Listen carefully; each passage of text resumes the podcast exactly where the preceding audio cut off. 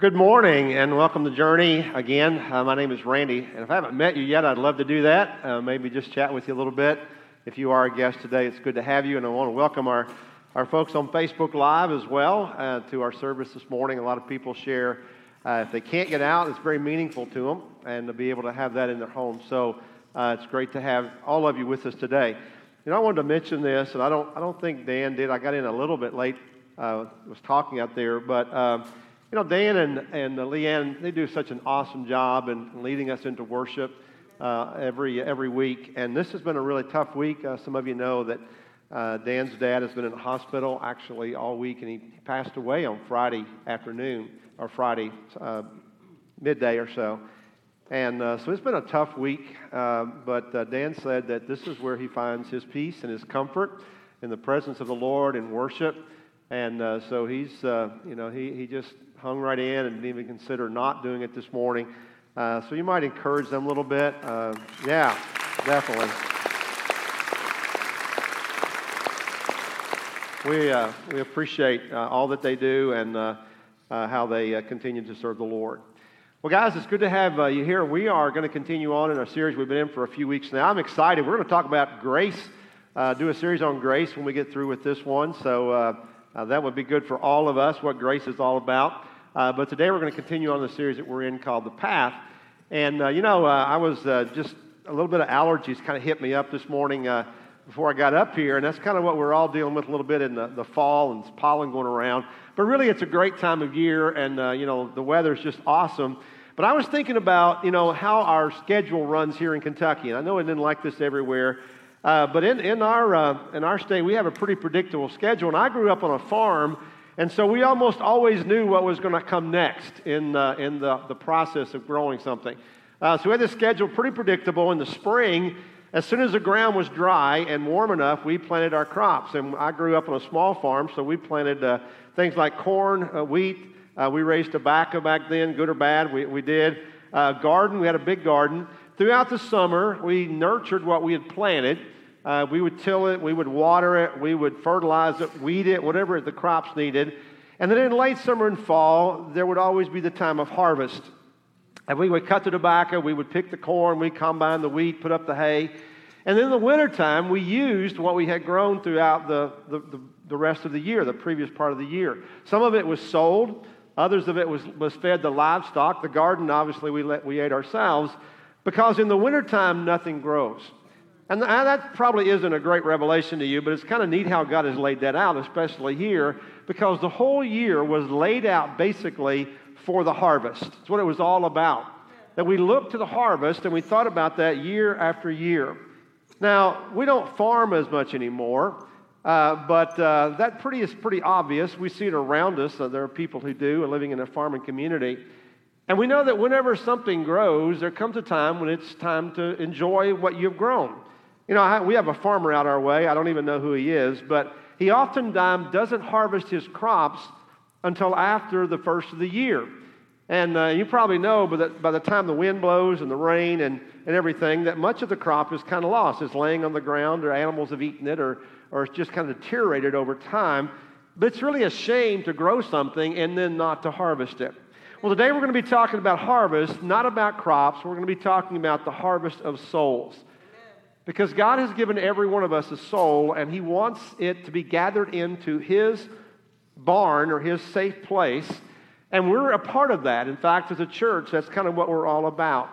And if you think about it in the context of, uh, of salvation, people follow a pretty similar pattern as a crop that we might grow. For example, before the the gospel is in someone's heart, the heart is cold. It's kind of indifferent to God, and, and nothing is growing there. And then comes a time of spring whenever someone or some way the gospel is planted in a person's heart and they begin to consider it.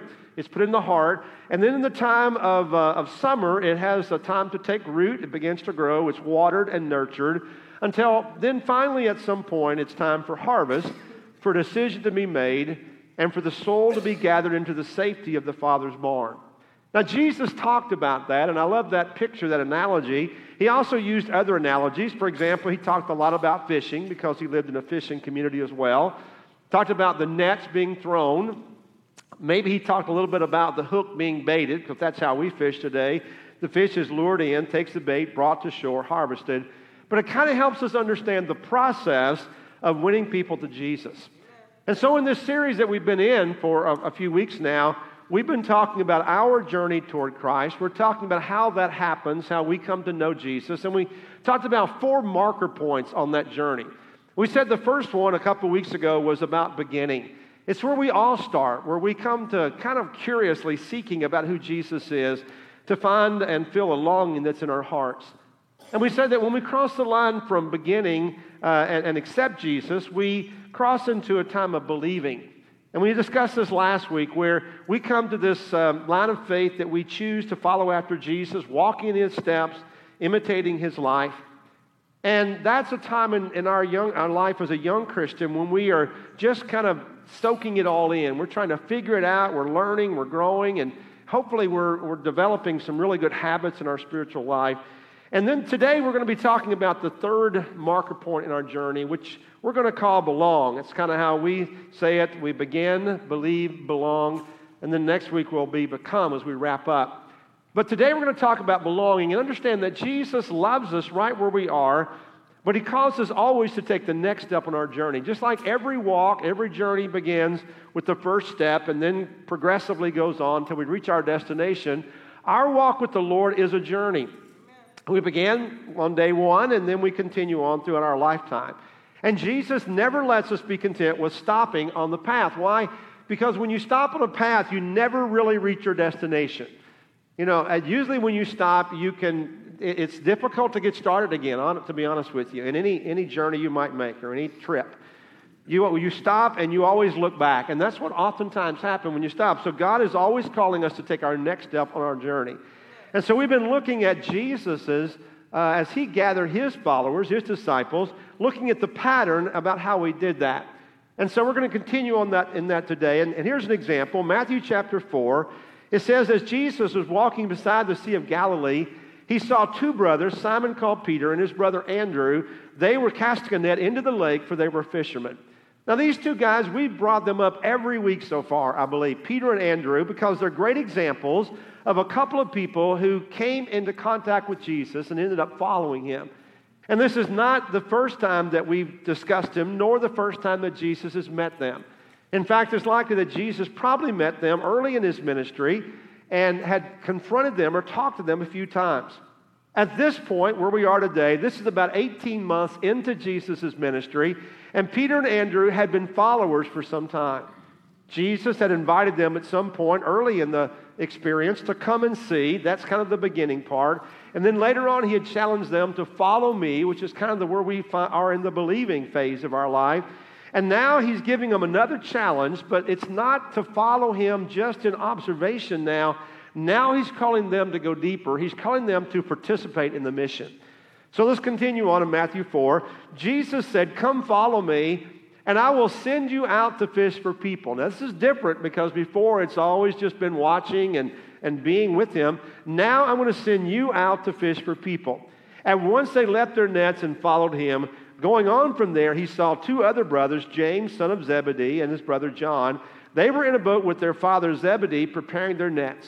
Jesus called them, and immediately they left the boat and their father, and they followed him. So these are two sets of brothers, Peter, Andrew, James, and John, that seemingly are the first of the 12 disciples that Jesus is going to call to leave everything and follow him, and then spend the rest of their life um, working for Christ and the rest of his ministry pouring into them.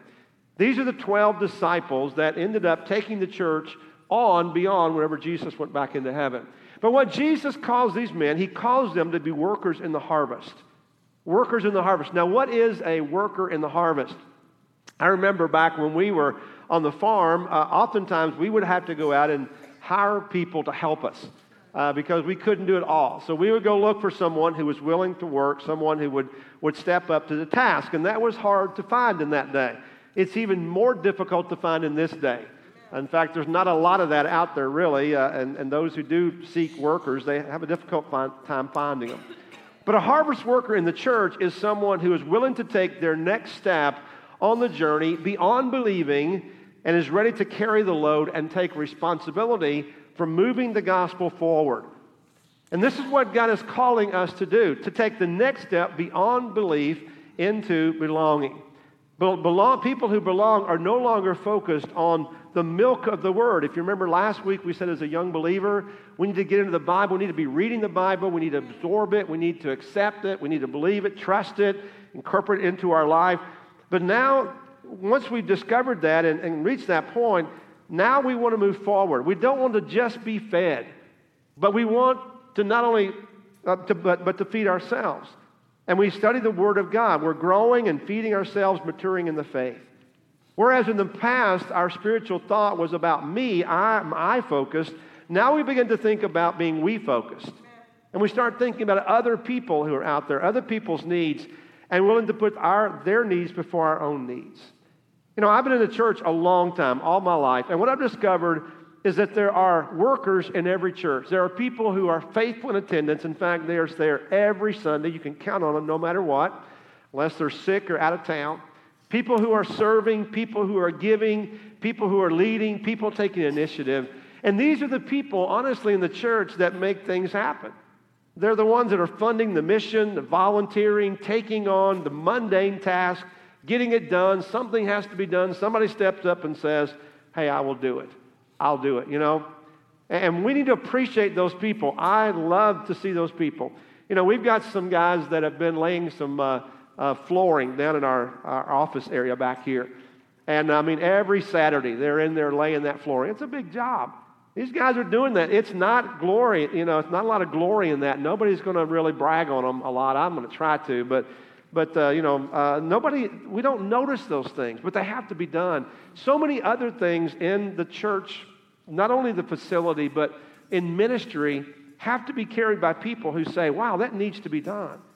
Folks who at this point recognize that god has saved them and they want everyone to know jesus as well and they want everybody to be growing in christ. So they throw everything and throw themselves into the mission. And they're not just doing things in the church. I don't want you to think about the fact that you're just, you know, serving in the church. We'll talk about that in a minute. But they're involved both in evangelism and also in discipling new believers. Now you might say, well, those are, those are good works, right? Yeah, they are. We're not saved by our good works, but we are saved for our good works. That is so important to understand. Those kind of things are not going to save us. We're not saved by them, but we're saved for those things. And the motive that we have is that we're so grateful for our own salvation that we want everyone to be saved.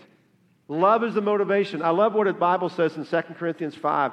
For Christ's love compels us because we are convinced that one died for all and therefore all died. And he died for all that those who live, who live should no longer live for themselves, but for him who died for them and was raised again.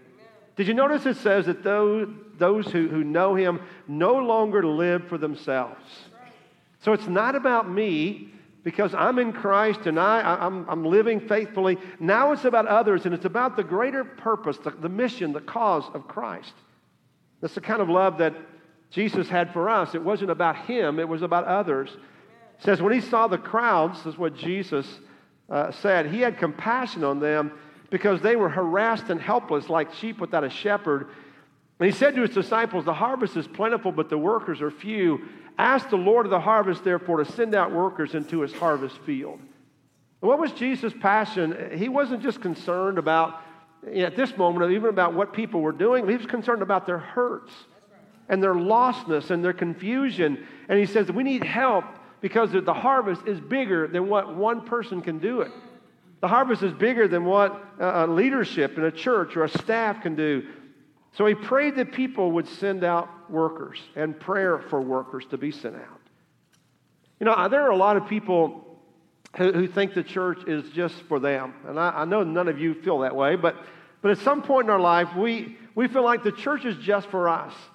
And, and that the church ought to provide everything that I need, to fill my every need, I every want, my every demand. And some people, honestly, and again, no one in this room, might demand that everything be tailored to serve them. You know, in real life, you know, we call that childhood, don't we? That our kids want everything to be done for them. But there comes a time in our, our lives that we have to recognize it's not just about us. It's not about us. It's okay to be a child. You know, we all get to be a child for a while, but at some point, We expect our children to grow up and start contributing to the household, doing some chores, you know, doing some things around the house. We all expect that. Now, unfortunately, we all know adults who have never reached that point in their life. They're still living in their parents' basement or expecting their parents to pay their way, you know, uh, and, and that, that isn't realistic going forward. So if some are there, think about that. But at that point, people have to grow up. When I was a, a kid, and, uh, and, I didn't stay at home a lot, I, um, I, I spent one year at home but before college, but my dad would often talk about breaking my plate.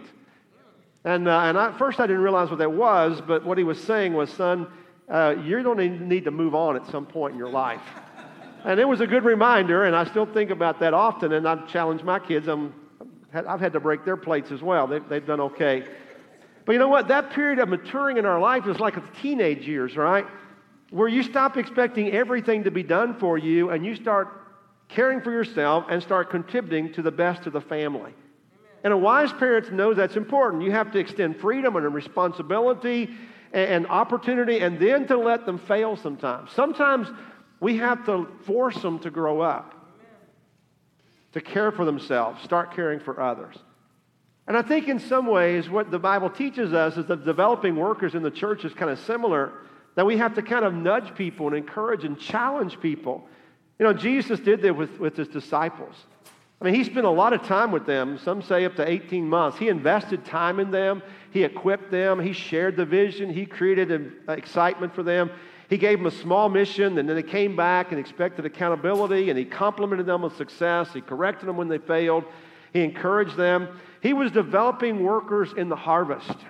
That's what he was doing because he knew that the mission could not be carried forward by spiritual children, that it needed to be spiritual adults to do that.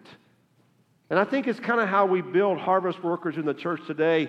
It's how the church as a whole needs to help those who are willing to serve in growing roles.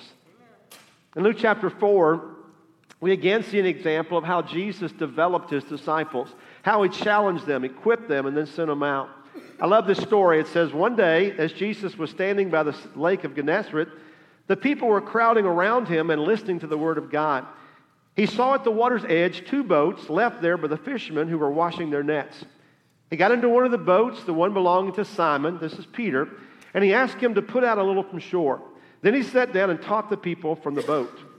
When he had finished speaking, he said to Simon, Put out into the deep water and let down the nets for a catch. Simon answered, Master, we've worked hard all night and we haven't caught anything. But because you say so, I will let down the nets.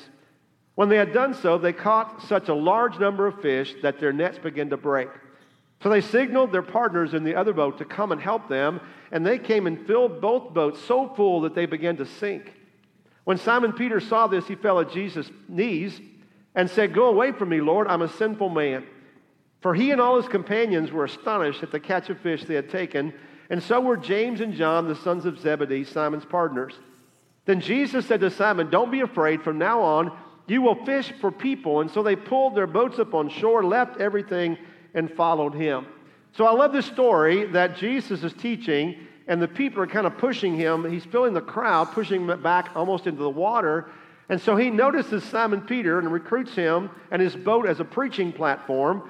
Pull out in the water, he preaches to the people, and then he decides to test him and just see how willing Simon is to go with him. You know, these guys were professional fishermen. They had fished all night long. They fished at night, uh, and then they got up and they slept the, the, day and then went back at it again, you know, day after day.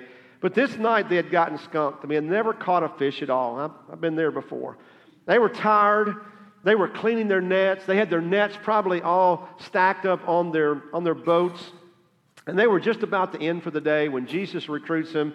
And then Jesus says, after the message, he said, Let's go fishing. Let's go back out in the water. Now, they didn't fish in the middle of the day, and they didn't fish in deep water either. They waited until the fish came in at night in the shallow water. That's where they caught fish. They weren't really equipped to fish in the deep. And so the odds of catching any fish were probably almost nil. And these guys knew it. They were professionals. What did Jesus? He was a carpenter. What did he know about fishing? But you know what? They had been with Jesus long enough. They had come and seen. They had followed him. They had been obedient. And so they decided, you know what? It's worth a shot. They trusted him, and so they obeyed. And then you, you heard the account. They were overwhelmed with fish. Not only they, but also every boat they could find seemingly rushed in to save, uh, to catch these fish. But their willingness to obey shows us some things that are characteristic of a harvest worker. First of all, they were available. They were available. They were tired, but they were willing. When you know that there's a mission that God has for you, you need to be available, regardless of what's going on in the rest of your world. Secondly, they were faithful. They were faithful. They did what Jesus asked, even though it wasn't practical, it wasn't logical, it wasn't likely to happen. They trusted Him and they were faithful. And then, thirdly, they were teachable. They were teachable. They'd been fishing all their lives, literally. It, it was a generational thing for them. But, and they knew it wouldn't work, but they were open and willing to learn some new things, teachable. Fourthly, they were enthusiastic. They were enthusiastic about it. They were excited, and they began to call other people to help them, and the excitement began to spread. But most of all, they were responsive. They were responsive to Jesus' leadership. They were willing, whenever Jesus went, they were willing to go. Now, those four things are, or five things are pretty significant when it comes to being a worker in the harvest. Their willingness showed that they were ready to fully trust Jesus and that they were willing to do whatever he asked to make the mission happy, happen. You know what? Jesus is looking for people like that today. People who are available, who are faithful, who are teachable, enthusiastic, and responsive. People who are willing to be more concerned about Jesus and other people than they are about themselves. And they're going to sacrifice some things in their life, some time, they're going to sacrifice opportunity to go and share with someone. They're going to invest in people. They're going to share Jesus at the risk of being rejected. They're going to invest time in someone's life because they know it's worth it to make a disciple. Willing to step into service, willing to step into leadership in the church. You know, we're at a point now in, in our church's uh, calendar uh, that we look at our el- look for elders and deacons, those who will serve in those capacities. And and we've been talking to some folks and encouraging them. Many of them have said, Yeah, you know what? The time is right for me. Others have said, No, the time isn't right. Down the road, I will for sure. Seasons in life. But you know, being willing to serve at some point is important. If, if God calls you to service, whatever it may be, start thinking about how do I make that happen? How do I make my world work so that I can serve the Lord as I may be asked to do?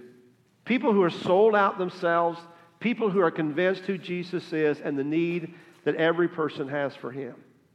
You know what I've noticed today in, in the church or in life, basically, is that some people are just natural volunteers. I don't, I don't know what the percentage of people in the world is who have the gift of service. Even if they're not a Christian, they have a heart of service. But I've noticed that there are some people who just look for a cause to serve. I mean, it can be anything. It can be the environment, it can be save the whales, save the animals, save the bluegrass. It can be any number of things. It doesn't matter.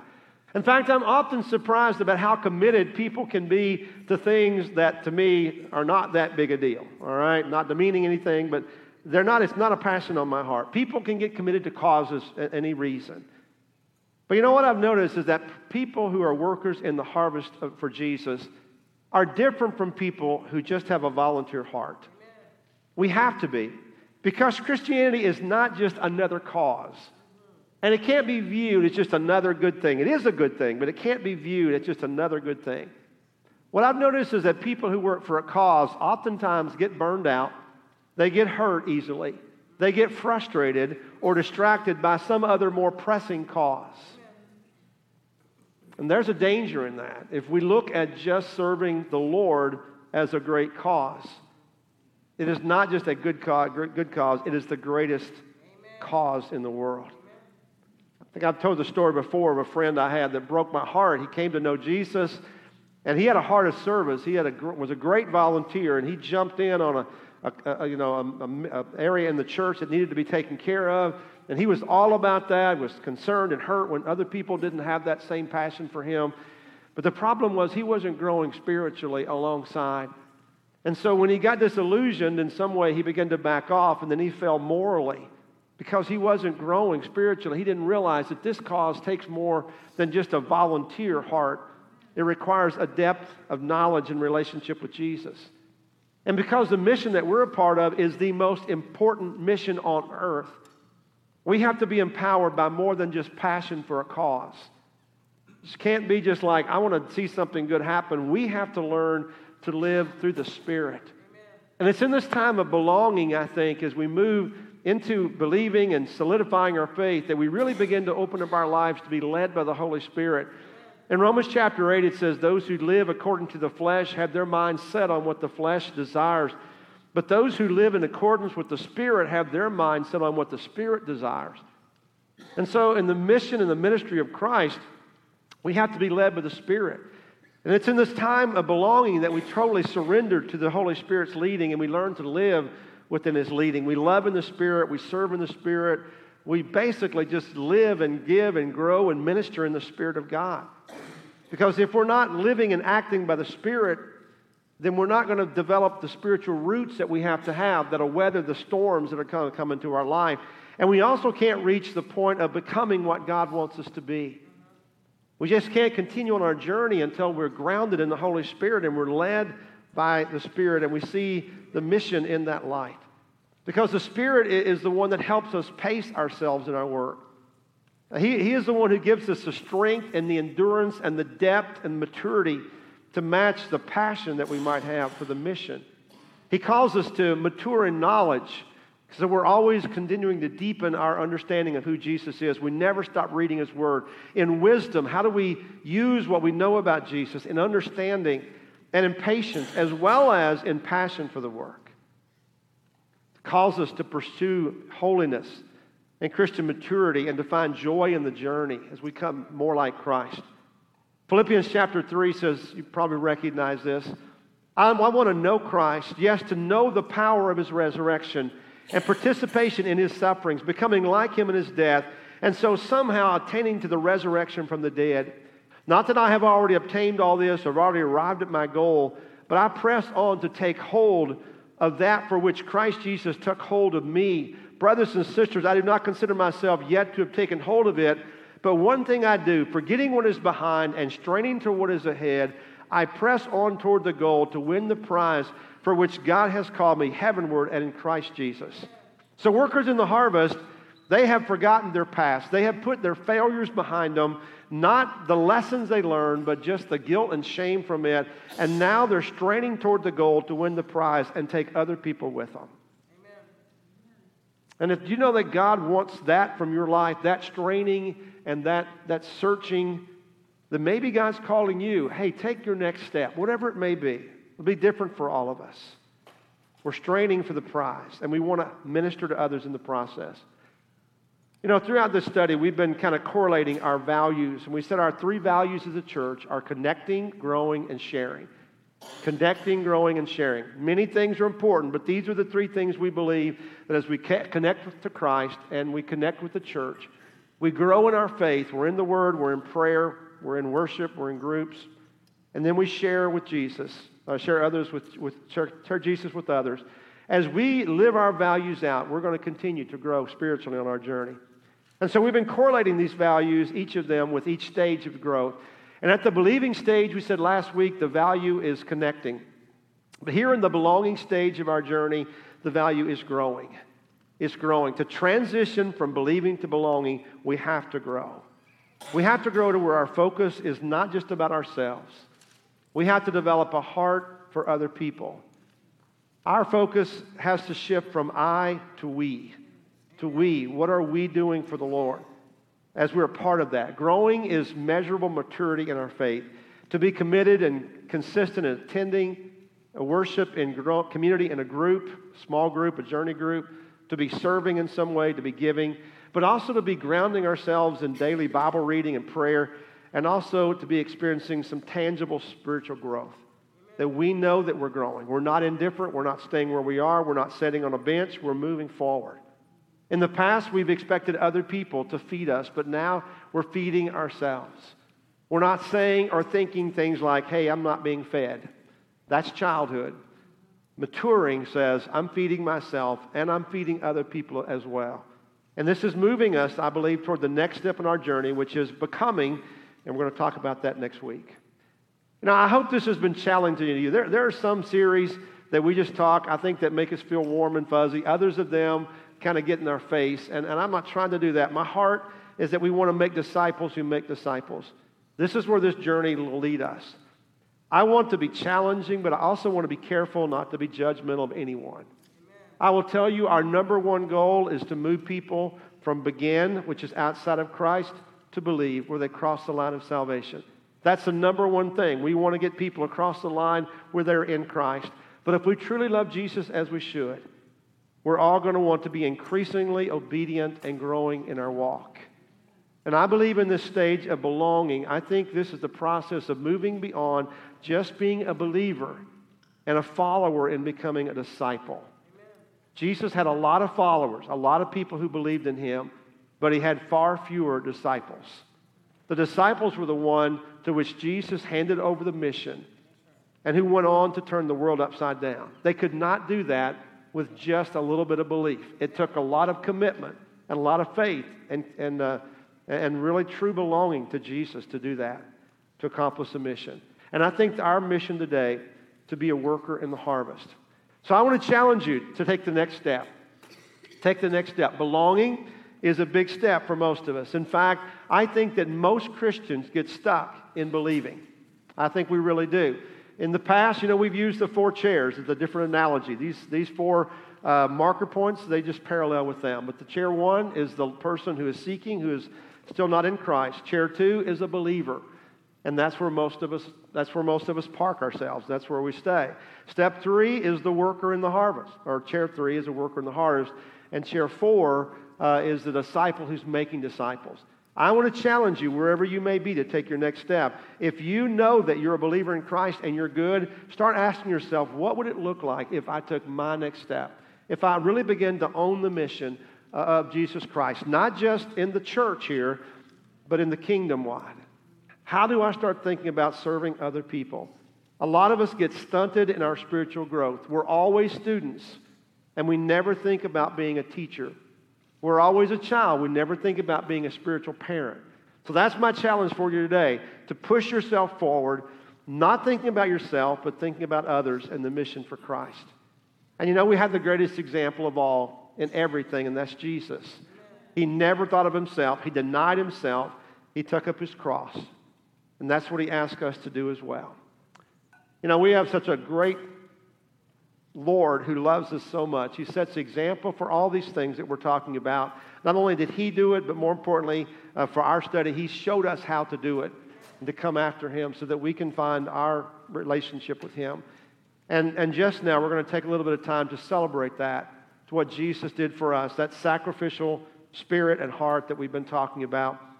We're going to move into a time of communion where we actually get a chance to physically participate in Christ and with his sufferings. The Bible says that whenever we do this, we remember the broken body of Jesus as we take the piece of bread. We remember the shed blood of Christ as we take the cup of, of juice. And in so doing, we actually take into ourselves uh, the symbols of Jesus' sacrifice to us. And it should be designed to draw us closer to Him. And we ask you to come forward to do that, not just sit in your seats. I like it better because it's an actual response where we physically come and respond to what the call that Christ has for our life. And so, if you're here and you're a believer, we invite you to participate.